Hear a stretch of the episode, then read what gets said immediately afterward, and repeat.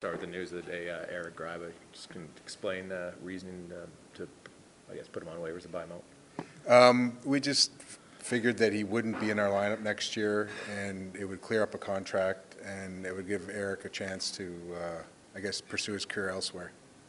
The cap space, the fact that he technically could have been like not on the cap this year, but whereas you add some space for the next two, was that a consideration? A little bit, yeah, I mean, uh, that's part of the equation, and it's, I think it works out to 300 cap space, but uh, that, that factored into the decision, but at the end of the day, we decided to buy him out. Peter, can you characterize how aggressive you will be heading into, you know, this draft, where lots of trades happen, in trying to address your need, maybe on the blue line in particular? Are, are you going to be aggressive in trying to fill that need, or if you come away with the same blue line you have, are you, are you okay? I, I'd be okay with it, Ryan, but um, having said that, uh, we would look to move the pick if the right player is available, uh, NHL player, defenseman is available. I've had some discussions with, uh, with some teams, um, so, I mean, it's still ongoing, but uh, I, I would look at that. Peter, it was very hard last time you tried, you got a right shot defenseman, you got Adam Larsson. Was it just as hard now? I mean, it seems like that's the currency in the league. Everybody seems to want a right shot defenseman. Yeah, um, just on the righty versus lefty, Jim, I, I mean, I know that's a hot topic, but um, just uh, from a, just from an offensive perspective, the defenseman that we would be looking for, I'm, if, if it could be a right shot, that'd be great, but I'm, I'm not just closed in on the right shot. But they're hard to get, yeah, no, they're hard to get, and, and, uh, you know, and there, there's some in the draft too. So, um, we'll, at ten, we think that, uh, there, there, there might be that defenseman available, and we may have to move up. Um, We'll draft the best player available at, the- at, at ten, but, um, as far as acquiring a defenseman, it, it is hard, they're valuable players, and especially in this NHL. Why is that? Just because I- the I- I just- righty lefty thing, or is that overplayed? Well, again, the righty lefty, I, I'm not really stuck on that as far as this type of offensive defenseman. Um, I think there are players that can handle pucks from both sides and pass pucks from both sides. So I'm not really hung up on that. Um, I think just the, the general type of player is, uh, is hard to find. And I think there's, they're, uh, the way that the NHL is going, that, uh, they're becoming more valuable, and, and that's the obstacle that we face. With Vegas having so much success and a lot of players just getting more opportunity than they had before, do you look and say, well, hey, maybe Matt Benning just needs more of an opportunity? Obviously, he has to earn that, but what do you look at Benning as far as a right shot guy who has a pedigree of being a puck mover and- somewhat Yeah. of an offensive player? That's Could good- he fill that role? That's a good point. He's, he's, I mean, he had a bit of a down year. We all had a bit of a down year. Um, but he does have that, that, that side to his game. I mean, he's, he's, he relies a lot on hockey sense and passing and vision, and, and I expect to have that back in his game. So he's going to bolster our defense that way. I'm, I'm confident of that. Um, you know, and, and, and at the end of the day, if, if we don't get this defenseman, uh, and I can't tell you, I can't handicap it.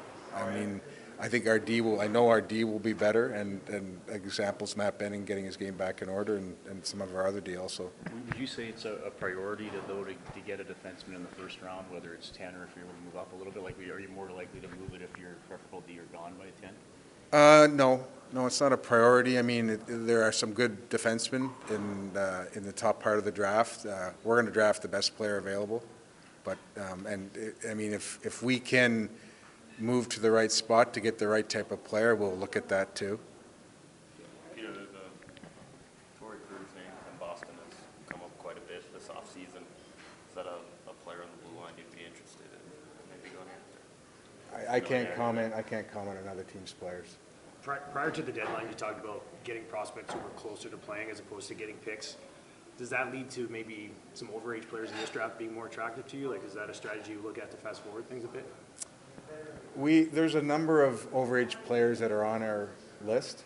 Um, uh, I wouldn't say they're high on our list. Um, That's usually what happens with players that have been through the draft. Um, Specifically, it's not a strategy, but there are, there maybe is a little more than usual on our list. Did Milan Lucic ask for a trade? Uh, I'm not going to comment on that, Patty. If Milan Lucic is back next season, where's your confidence level at that he won't have a repeat of this last year, where even he admitted it, it was not a great year for him?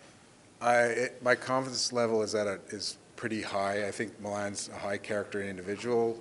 Uh, he has to have a good summer. You- Really, conditioning for him is not really an issue. He has to be in the right frame of mind. Um, he's a proud guy, and you know, we expect to have him back at a better level than he was last year. This, this week has really become kind of the, the busy week in the NHL. I don't know if easier is the word for trades, but there's definitely been more of them and bigger ones. Do, you- do you think the draft, you've talked a lot about defense, but what about a veteran winger? Is that something you're looking at? Do you think you need to have a veteran, at least a right shot winger? Right shot the- seems to be the theme here. Um, Or are you right winger?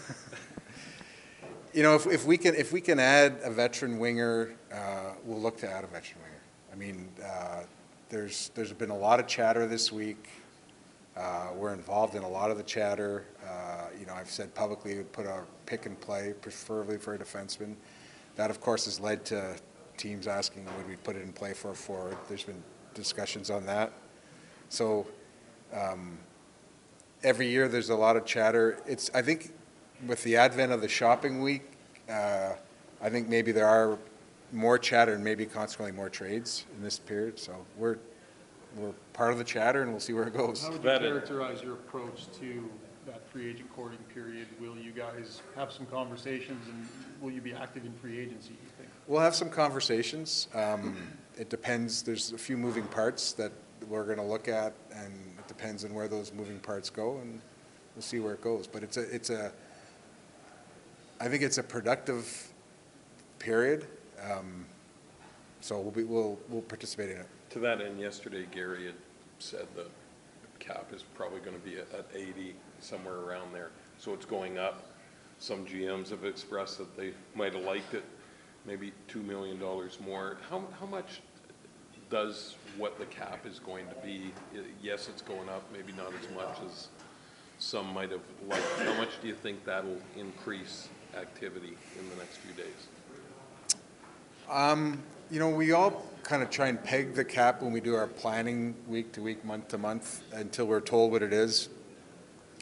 And, and it's kind of a gradual uh, acknowledgement of what it's going to be. So I don't think it's really any surprise to any of us, any of us being the GMs, where it's going to be. So we've kind of been planning for that. So I don't think activity will be greater or lesser because now Gary said it's going to be around this point. But um, I think more of it is, is this, is this shopping period, and I think the GMs are becoming more accustomed to it, and, uh, and as a result, you try and, you know, you try and do some housekeeping beforehand.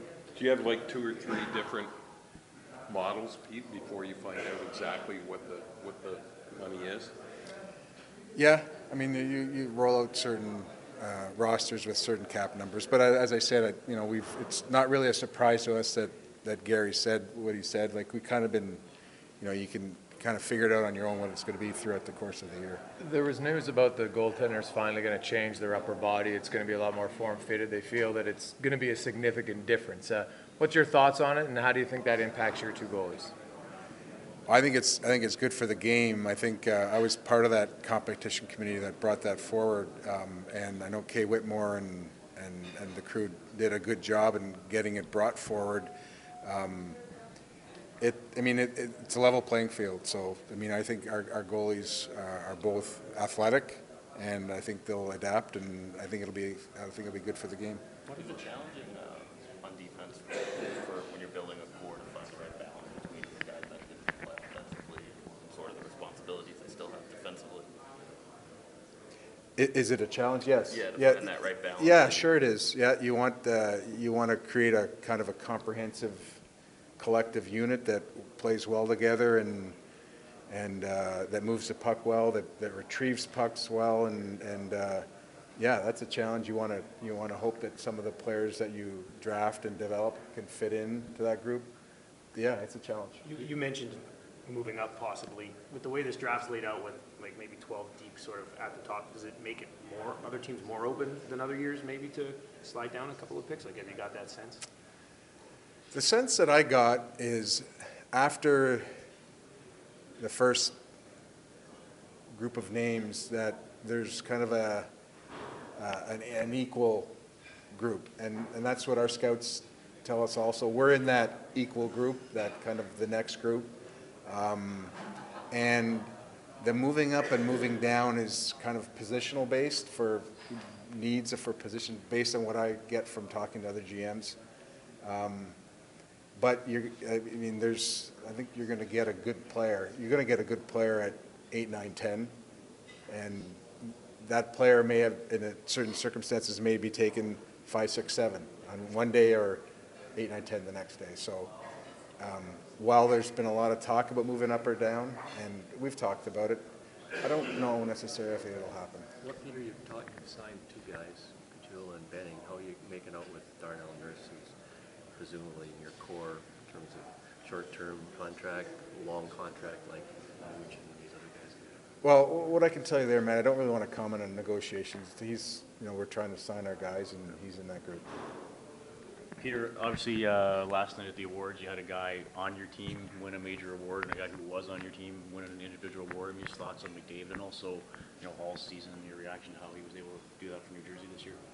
Um, I thought Connor had a, uh, a learning season, um, and having said that, he won the scoring, and I, I think he won the, uh, the players' vote for MVP. So, I mean, he's, I think he's, he's learned a lot from this year, and uh, on and off the ice as, as far as leading a team. But he, I think he had a, I think he had a very good year, nonetheless.